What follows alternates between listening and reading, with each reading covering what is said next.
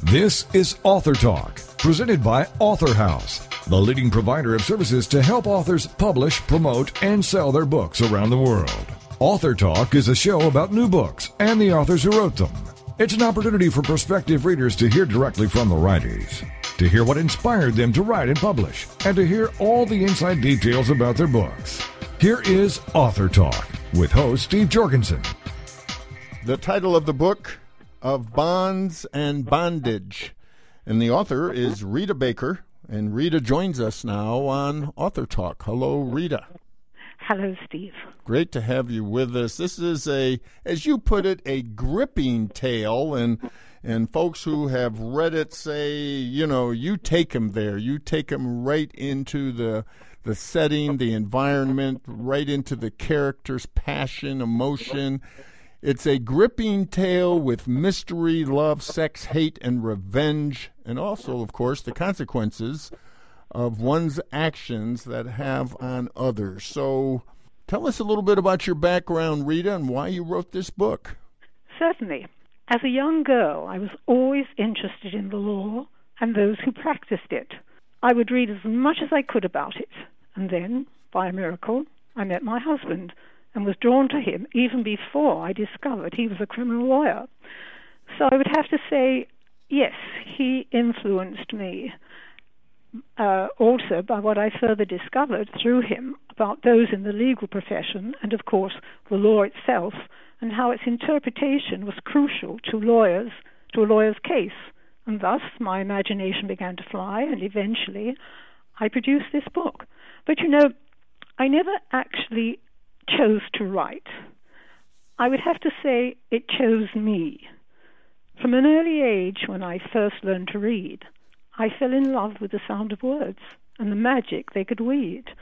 Rather than play with dolls and prams like girls do, my greatest pleasure was to sit in front of the fl- fire, stare into the flames, and dream of princes and princesses and wicked witches, of course. anyway, as I aged, of course, so did my stories, and um, until this day. Well, wonderful, wonderful picture you just painted. I can just see you sitting in front of that fireplace and and thinking about all these different possibilities, all these uh, plots, and and all of the characters, and so these characters, attorneys, lawyers, uh, sometimes uh, we just hate them. You know, it's, uh, it seems like in there the the more bad the better too. Oh, absolutely. I mean, I, you know, when I first started to write, um, I wrote a book. I wrote a story. Uh, it was a lovely story about a ship and um, um, a journey on board a boat going to South Africa. And I showed it to my son, who's also a writer, actually, but he writes nonfiction. And I said, What do you think, Nicky? He said, uh, Very nice, Mum, but where's the villain? I said, Villain? What do you mean? There's no villain. He said, You can't have a novel without a villain. Well, I took notice, and hence the villains of my novels. yes, so let's talk about the villains of your novel of Bond and Bondage. Tell us about those main main villains. Who are they? Archie Bingham, he is the villain. His entire existence is fu- fueled by a craving for revenge.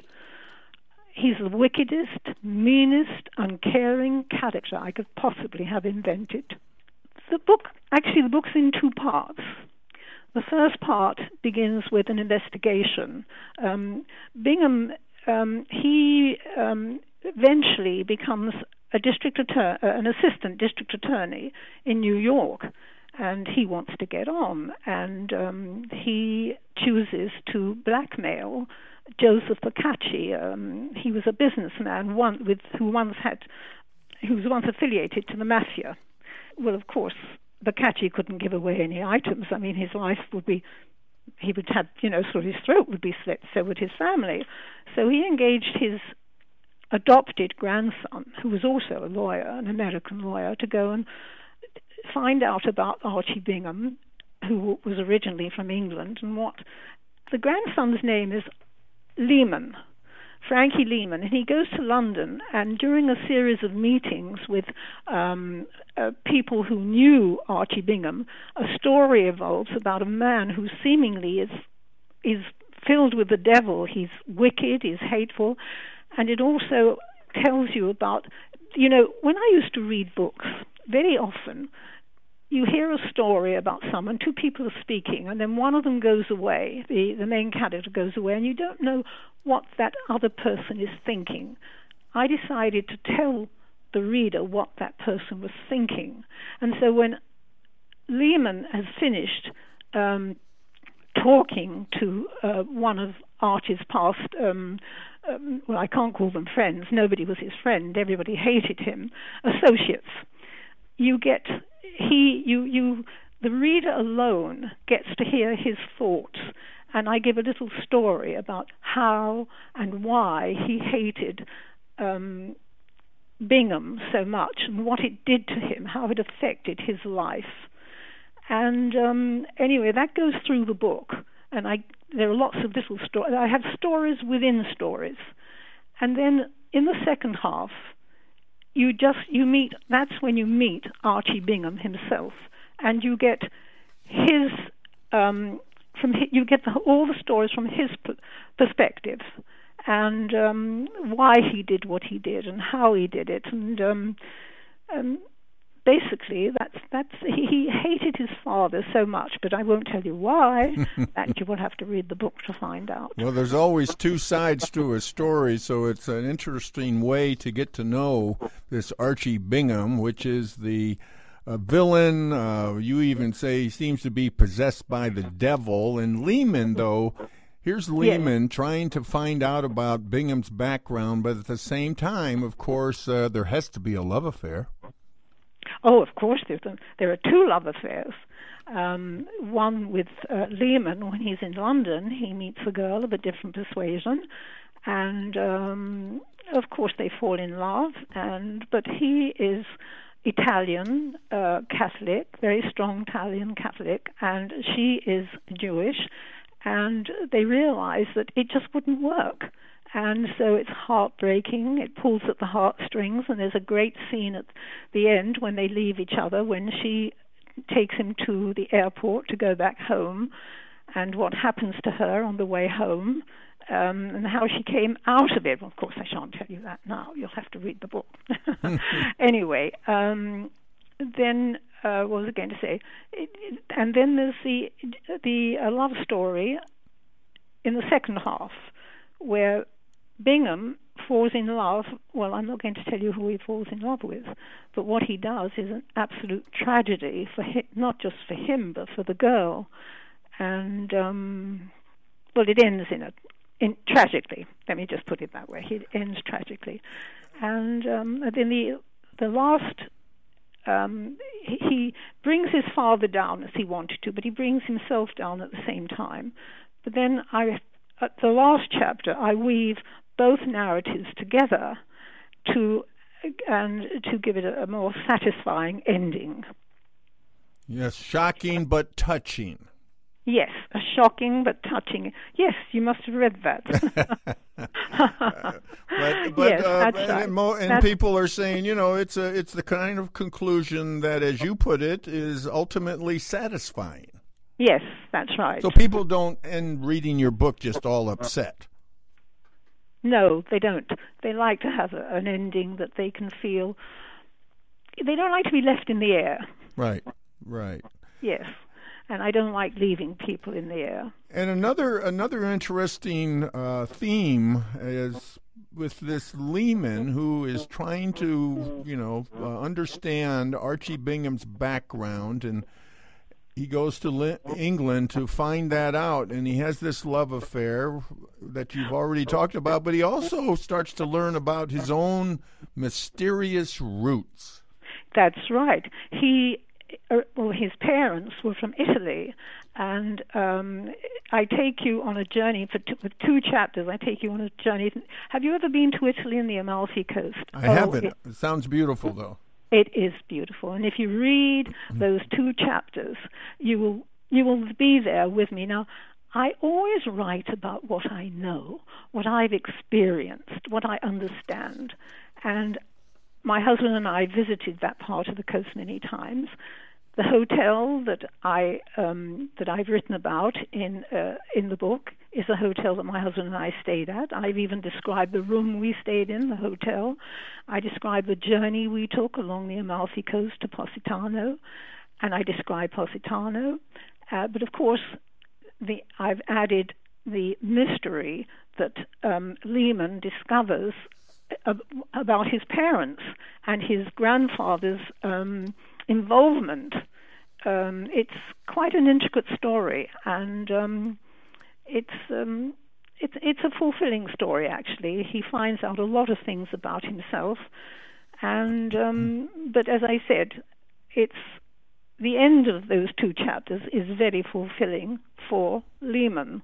He understands himself better. He understands his adoptive grandfather better, and um, but I can't go into too much detail because I don't want to give give away the surprise. well, you're doing a great job of introducing all these characters and a lot of what they're going through. But in the midst of all this tragedy, you've also, I guess, you enjoyed putting a little humor into the story. Tell us about that. Oh yes, I do. I always. I mean, I write all my books. I've written a number of books since. All my books are tragedies, but there's always humor. And who can? I, I, I don't know whether you know the English Cockney. Have you heard of the English yes, Cockney? Yes. Yeah. Yes. I always add some Cockneys in it and have some fun with them, and um, and I do. I have a lot of fun. I have a lot of fun um, describing this Cockney couple, who's very who are very indiscreet, um, typical Cockneys, and um, it, I, that is they meet them on the boat going from um, Sorrento to Capri, which is gorgeous. Capri is gorgeous. I describe Capri as well. It's beautiful, and actually the place where they go swimming, um, Lehman and his girlfriend, is the place that I went swimming with my husband. It's a beautiful little cove along the coast. And to get down onto the beach, you have to climb down a ladder and drop the rest of the way. and the, it's absolutely empty. The, the beach is absolutely empty. And my husband swam, but I couldn't. I tried to get in, but the waves are so high and strong that they just push you back. And I described that, and that is exactly what my husband and I did. And so basically, in a sense, although I'm adding tragedy to it, I'm writing about myself and my husband. There's, there's a lot of myself in this book. There's a lot of my husband in this book. There's a lot of everything I do, all the places I go to, I've been to, I've seen, I've experienced. So it's not so you're you're learning actually a lot about me in that book. And you've known similar characters that are in your book. Oh, I have. I've, I mean, I mixed with lawyers all my life. I mean, all my married life, and um, law, lawyers, barristers, judges, and I knew their characteristics, the, their mannerisms, and I describe them in the book. And um, but uh, as a background to the story, and um, but I love doing that. I mean, how can you create a realistic character? unless you can see them in your mind. One thing about the writer, um, you can see everything. I mean, I don't know about other writers, and I'm sure they have the same uh, way of doing things. I I have this imagination, this memory where I can visualize everything as it happened. I can even, do you know, I can see back as far as my childhood. And I can remember every detail. I can remember what I wore. I can remember a person's face. I can remember their mannerisms. And I add all these things to my book. And that's why in the Kirkus Review it says that I create realistic characters, convincing characters, because I'm describing people that I knew, their mannerisms, their looks, their the way they talk, the way they walk the way they do everything, even their dress. And but that's that's what writing is all about. The creative mind is an amazing thing. It's sometimes you write, as in this book, and it's as though the words are just falling out of somewhere, out of nowhere, and before you know what you're doing, you've got a book, and it's as though the book has written itself. It's, but you know, it happens with all creative people. Have you ever wondered why Mozart could write music without ever having to redo something just from A to Z all the way through? It's because he hears the music inside his head before he writes it down. And that's the way that's what happens with a writer. You the words just fall into place inside your head and before you know what you're doing, there they are on the page. And they come to and the same with I used to write poetry. The same with poetry. You know, the finest poems are those that come to you in seconds. They are perfect. The rhythm is perfect. The rhymes are perfect. Everything about them is perfect.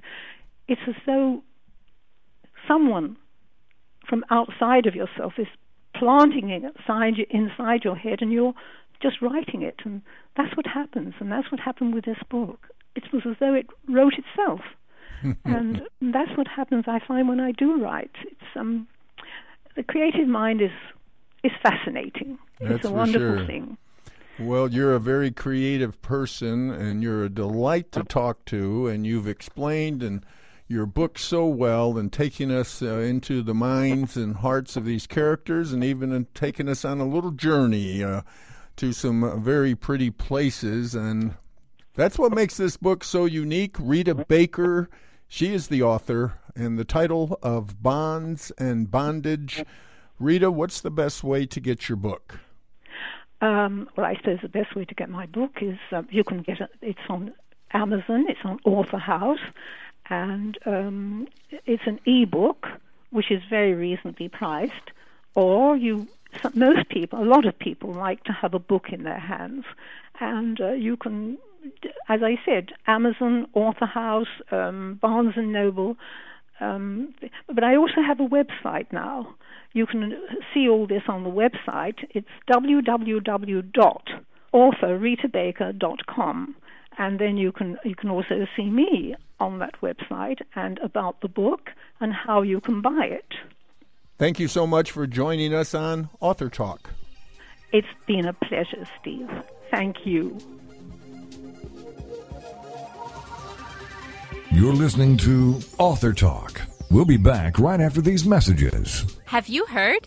The pages of American Patchwork and Quilting magazine come to life on our new weekly online radio show, American Patchwork and Quilting. Join Pat Sloan, our blogging and quilt designer host, as she talks about the latest trends, ideas, and inspirations.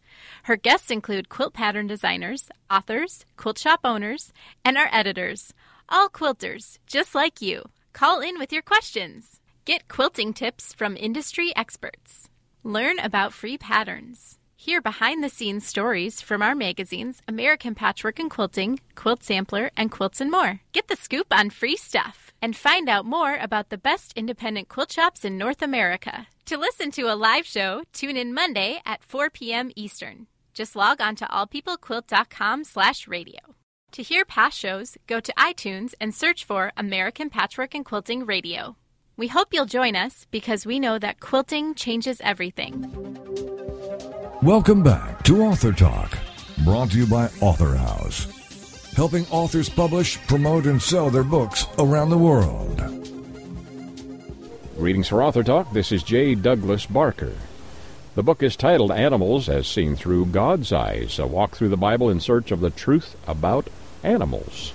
And our author, Twyla R. Funk, joins me from Missouri. And a little town called, uh, it was an unusual name. What was it now? Was it Curiosity or what was the name of your town? it's peculiar. Peculiar. Well, it has my curiosity. Share with me the uh, little of your background. Why are you interested in animals by first uh, request? Um, well, I think, I don't know, I always have been. I've always loved animals growing up, um, always had pets.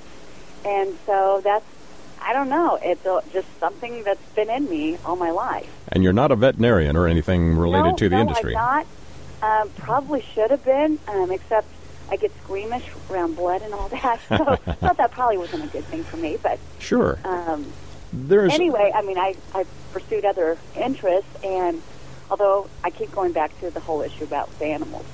There is a, a general curiosity about animals and scripture, if you want to re- refer to it that way. In fact, some people have asked, oh, is, "Am I go- if if I die and if I do go to heaven, am I going to see my dog or my cat or my uh, my pet monkey, whatever it is? I- Is that part of your curiosity, or how did this book get written? What was the uh, impetus behind it? Well, I think, first of all, I guess just a little bit about my background so you understand. I was not raised in a uh, family that, um, I guess, we believed in God, but we were not church-going people or any of that. My grandmother was the one that was kind of an, uh, the catalyst to kind of get me closer to God. And so, but anyway, and she was the one that gave me my Bible that I had when I graduated high school and yada yada. But um, what got me to do this is, as in my adult years, um, and I started to get a little bit closer to God and to reading the Bible for myself. Um, being from Missouri, I kind of got to know what's really going on instead of somebody tell me what's in it. Um, but then I, because I am drawn to people that love animals as well, and plus it was my animals that I've had, and when they passed on, um, I've had the question, you know, what's going to happen? Do they go to heaven? Do they not? And I've heard a lot of people and a lot of preachers even saying that animals don't. They do not have a living soul, and so therefore they will not be in heaven. They're you know, unlike humans, I mean, we're the only ones that will end up going to heaven. And that always bothered me, but I never really pursued it. And then I started having friends because, like I said, I'm drawn to people that love animals too, common interest. And they were having some of the same questions when they've lost a pet and was really, I mean, troubled with that. So finally, I decided um, to search out for myself. And because I work in a school district, um, I'm off during the summers. So I thought, okay, I'll take this opportunity to research the Bible for myself. By this time, I had read through the Bible, but you know that took me a, a couple of years.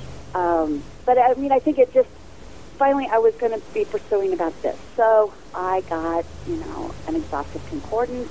I used the Bibles that I had, and I tried to research finding any other books out there that were on this topic.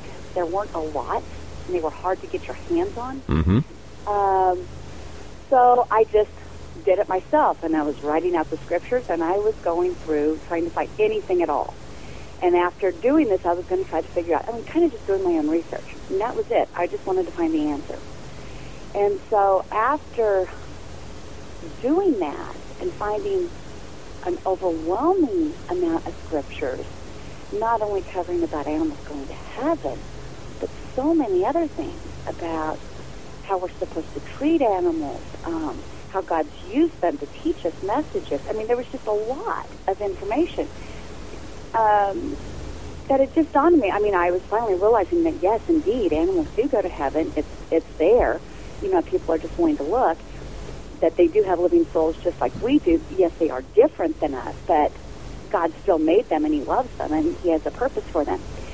But you know, just looking at all of this, and I realized somewhere down the road, that's when I thought, if I have all these questions and I have friends that have these questions and I can share, you know, with them what I found and encourage them to go look for themselves, but there's probably countless others that have the same questions that I did. There are probably not any other books out there that have dealt with this subject either. Have you found any? Very few. I mean, there are some, and I mean, there may be more now. Um, but I know when I was trying to search, number one, going to bookstores trying to find anything, you cannot find any.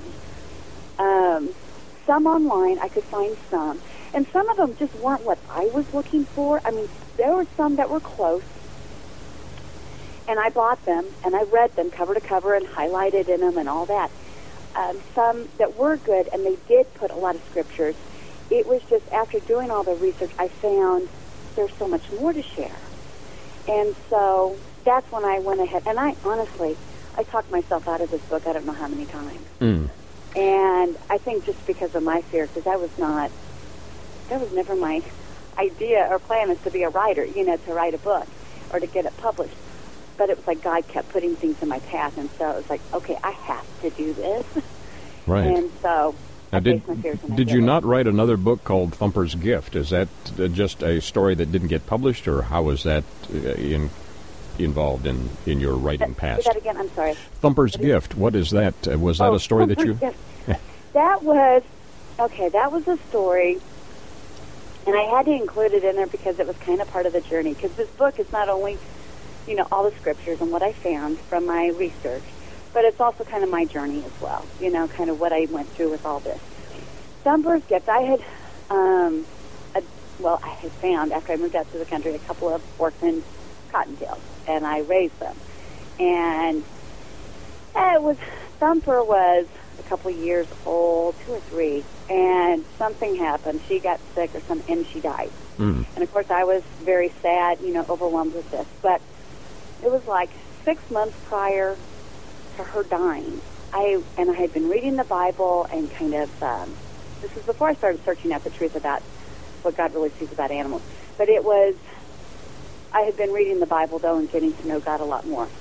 And so about six months prior to Thumper dying, it was I had this dream, and it was one of those dreams that was just kind of weird. And I I know this may makes me sound crazy, but it was it took place out here in the back by my woods, and it was at night. And I I it was a weird thing, and I saw all these animals out in the woods, and they were all getting along. And there was this big bear that stood up and was dressed, and it was kind of weird, but it was kind of talking to me. Now, I can't remember what all was said.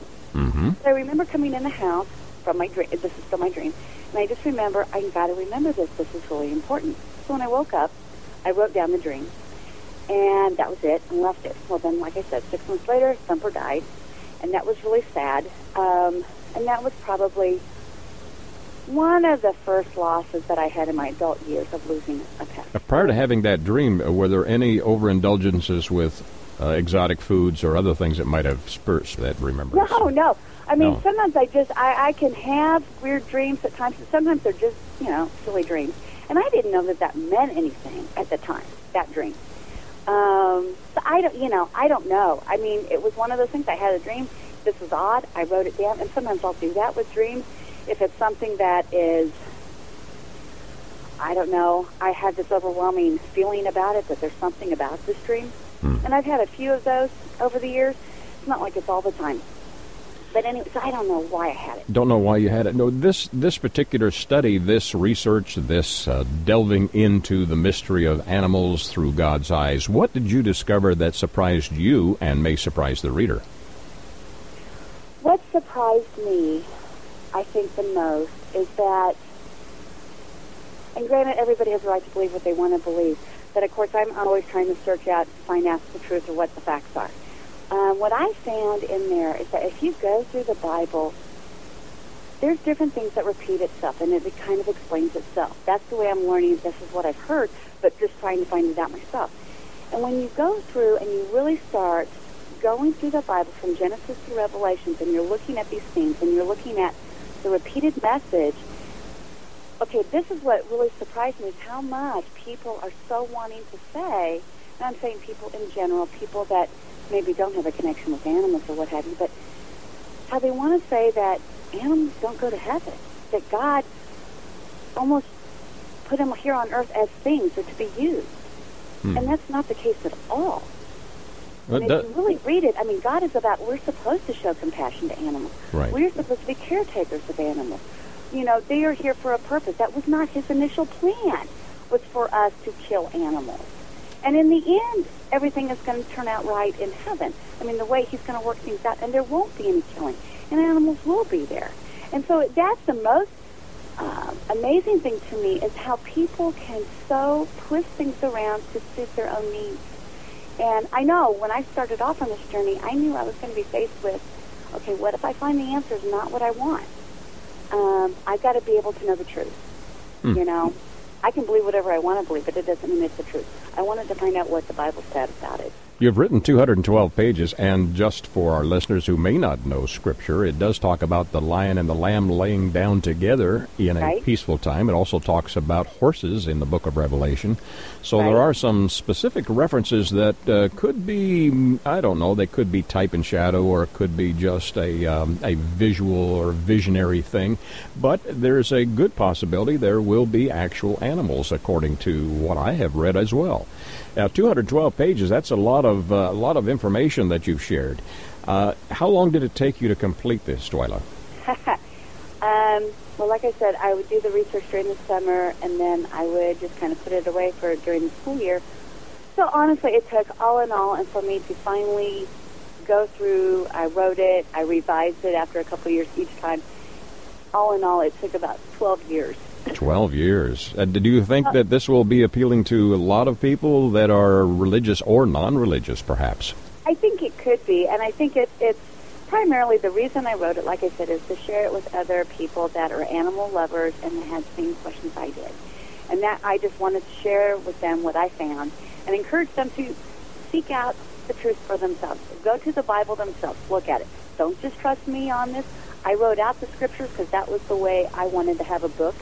I wanted it right there where I could see it. But I encourage everybody to go and search out the truth for themselves. I mean, don't take anybody's word on anything. I think, I Yes. think animal lovers, and I think some Christians would, and definitely Christians that are animal lovers, definitely.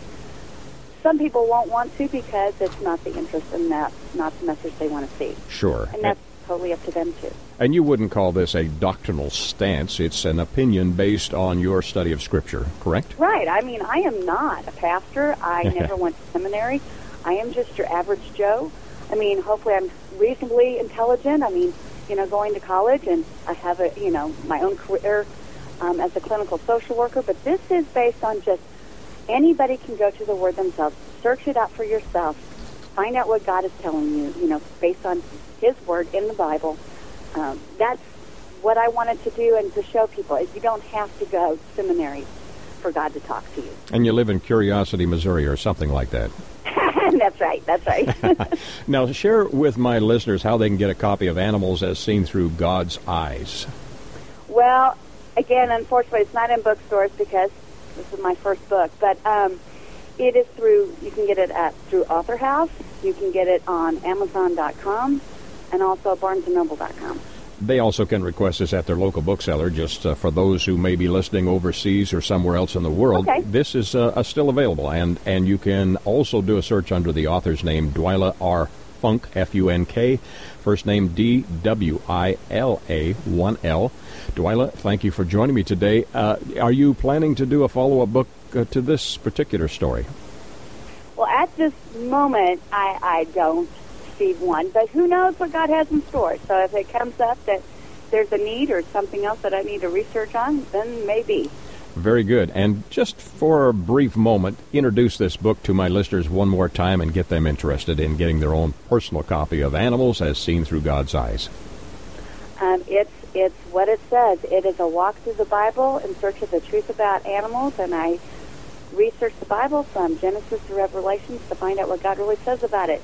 It's um, it's a book of hope um, because I think God really does have it all planned out, and He is amazing. Uh, after doing the research, I began to love Him even more and more and trust Him with everything.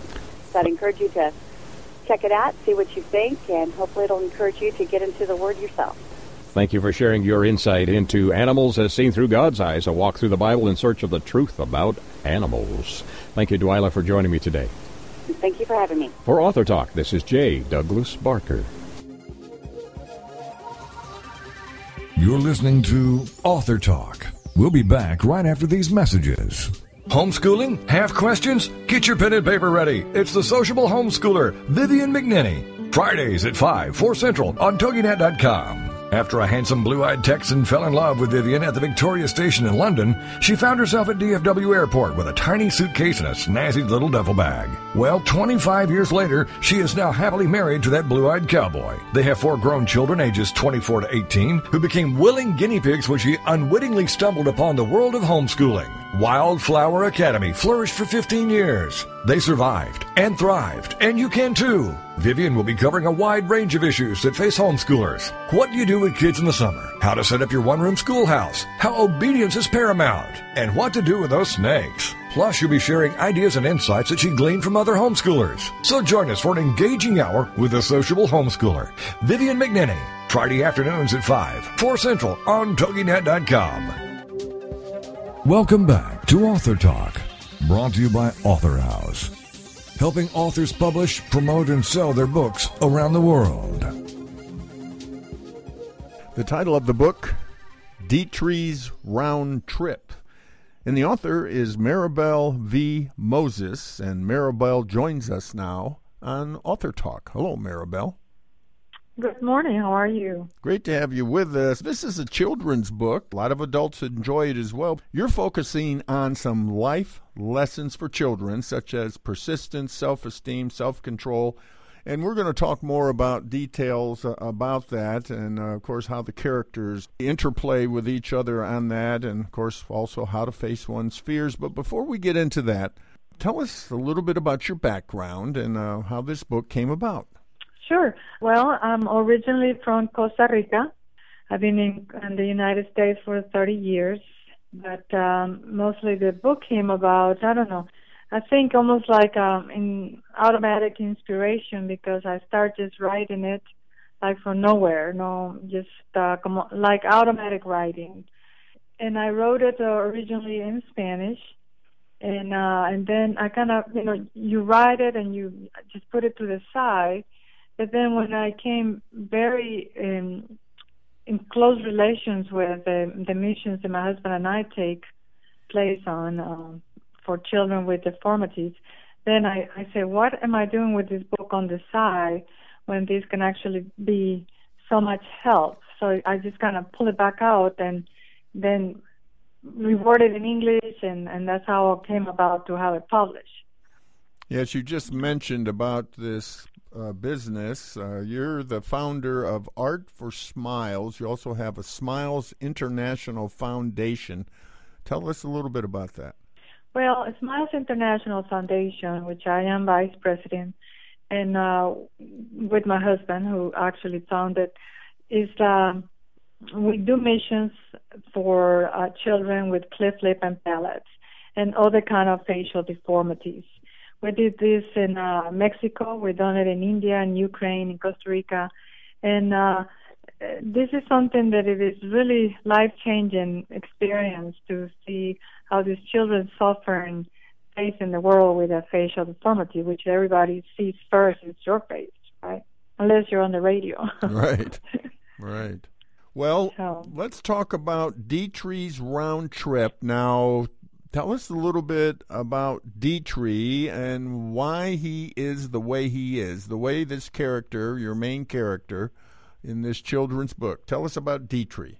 Well, Deitree just has uh, life questions, and maybe that reflects on my life questions.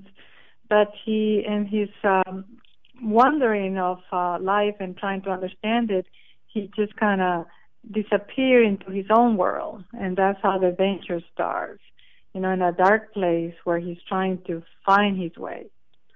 And that's, you know, that's Deitree, you know, a searcher. Um, right, with, you uh, me- with you, questions in life. You mentioned this dark place. Now, that does that represent like our fears? Well, exactly. The unknown, what you can't really touch. Kind of, you feel it, you know it's there, but you you just can't see it. So it is dark, and that's where he started. And of course, as the book progresses, you will find out why, you know, what was that point of that darkness. So he has these fears that he has to learn to overcome, and the life lessons in the book, again, I'll mention those persistence, self esteem, and self control. And you do that not only with Dietrich, but with the creatures that he meets along his journey. So Tell us how, you know, something about those creatures and how they help him understand these life lessons that will help him overcome his fears. Well, these characters, as you learn at the very end, is he created each one of those characters because it's almost like you creating an image or putting a face on, on your fears, like your insecurities. Like uh, Patitas, for instance. Patitas is the centerpiece who don't know which way to go. And he calls patitas, which means many feet, and he says, I got many of them, but sometimes these many feet have 50 going in one direction and 50 going in the other direction.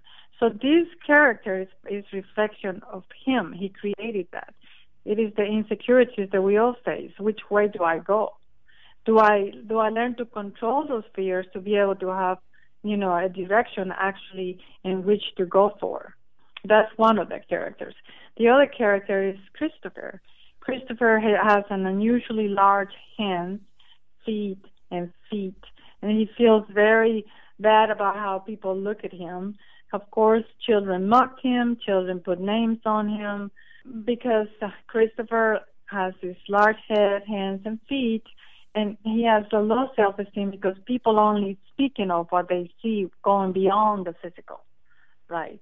So that is another reflection of him. And again, I don't want to give the punchline, but at the end you will learn what what was that about. So he has to learn it's like how to love himself despite uh, his differences among other children, and also what is this difference offering to me that are actually, you know, powerful to me in life.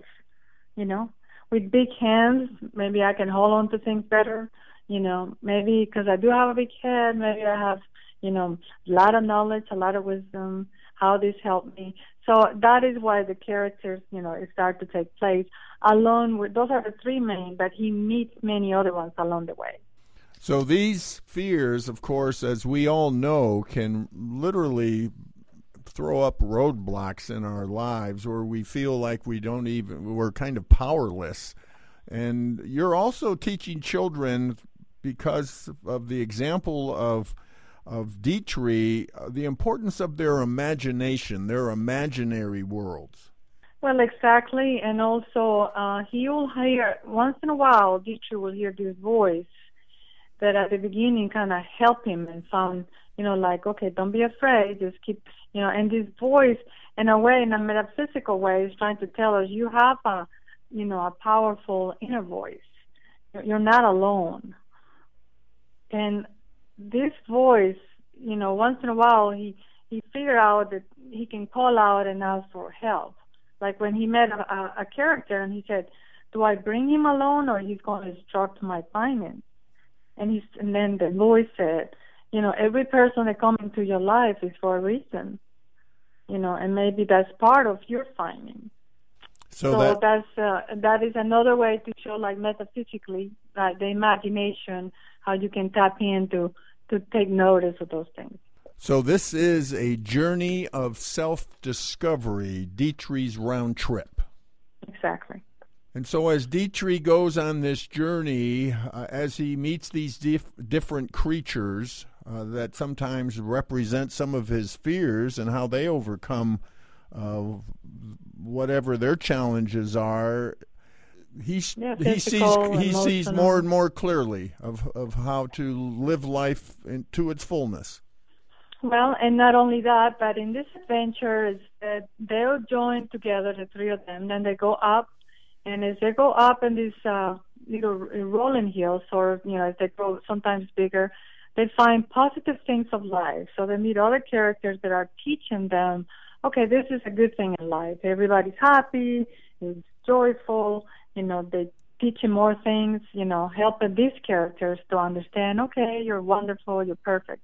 Or they go, at times, they go downhill, and as they have fun going downhill, and Patitas maybe slide downhill and everything, they go down low. They always find dark characters or sad people or sad circumstances that they then become to bear uh, as, as time progresses in the book they realize wow it's harder to go up but good things we find.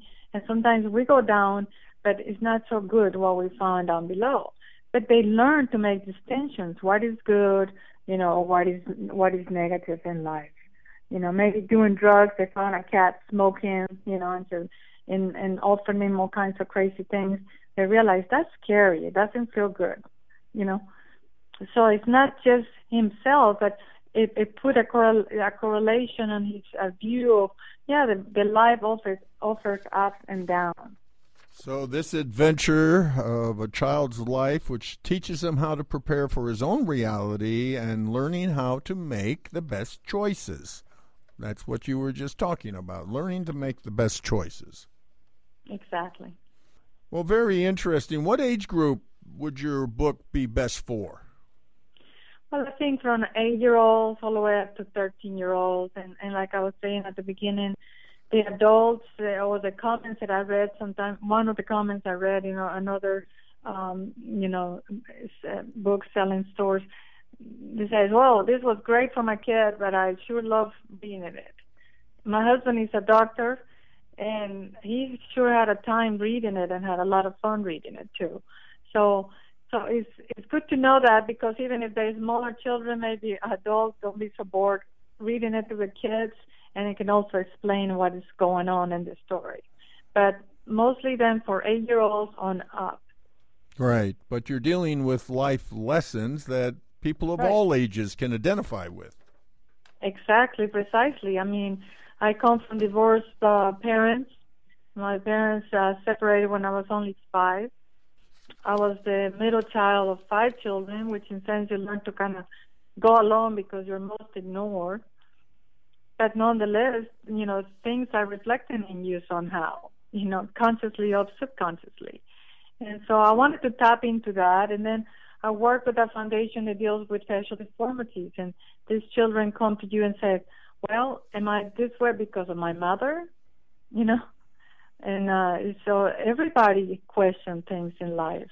So this is a good way to tapping into many little things. Certainly, certainly. Well, it looks like a very entertaining way to deal with some issues that often we maybe don't want to deal with, but you're doing it in a way to help children to work through uh, you know, their own own fears and give them some ideas about making correct choices and really too how we need to have friends to help us. Exactly. Exactly. And, you know, I mean, I could give you the punchline, but it's really sweet because then, you know, um, at the end he discovered that, you know, all these things he brought in, every single thing around him, he was uh, in a coma. So every, when he was sleeping, everything around him was actually affecting his story in the subconscious. You know, Patitas was a gift. Somebody put it in his bed. It's a stuffed little animal, but he brought it into the story. He wrapped it around you know, not knowing which way to go. And, you know, and then he was the one in a coma because of an accident. So he had the big feet, the big head, the big hands because everything was in bandages. So again, he brought that into the story, you know. It, it's really a, it's not because I, I wrote it, but I thought I, when I was writing it at the end, didn't know how it was going to end. And, and everything kind of came together. And I thought, well, that's pretty cool.